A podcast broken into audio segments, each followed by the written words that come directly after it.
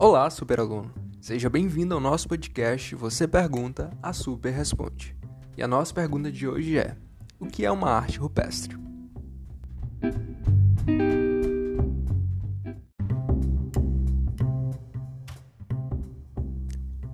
Artes rupestres são uma das mais antigas representações feitas pelos seres humanos. A maior parte delas foi pintada em paredes dentro de cavernas, no período da pré-história conhecido como Paleolítico.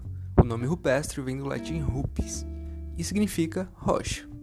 Os seus primeiros registros datam de aproximadamente 40 mil anos antes de Cristo. Essas artes eram feitas para representar elementos do cotidiano e dos modos de vida dos nossos antepassados.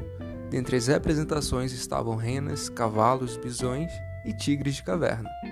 Alguns especialistas defendem que essas pinturas possuem um caráter ritualístico e cosmológico. Mas como eram feitas essas pinturas? Naquela época, nossos ancestrais produziam suas artes utilizando tintas naturais feitas a partir de minerais, ossos queimados, carvão, vegetais e até mesmo gorduras.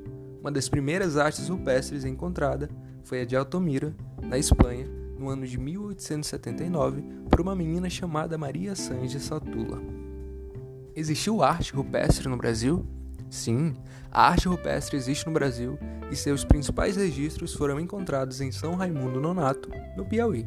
Desde 1970, diversos pesquisadores trabalham nesse local, descobrindo uma grande quantidade de vestígios arqueológicos. Mas esse não é o único sítio no Brasil.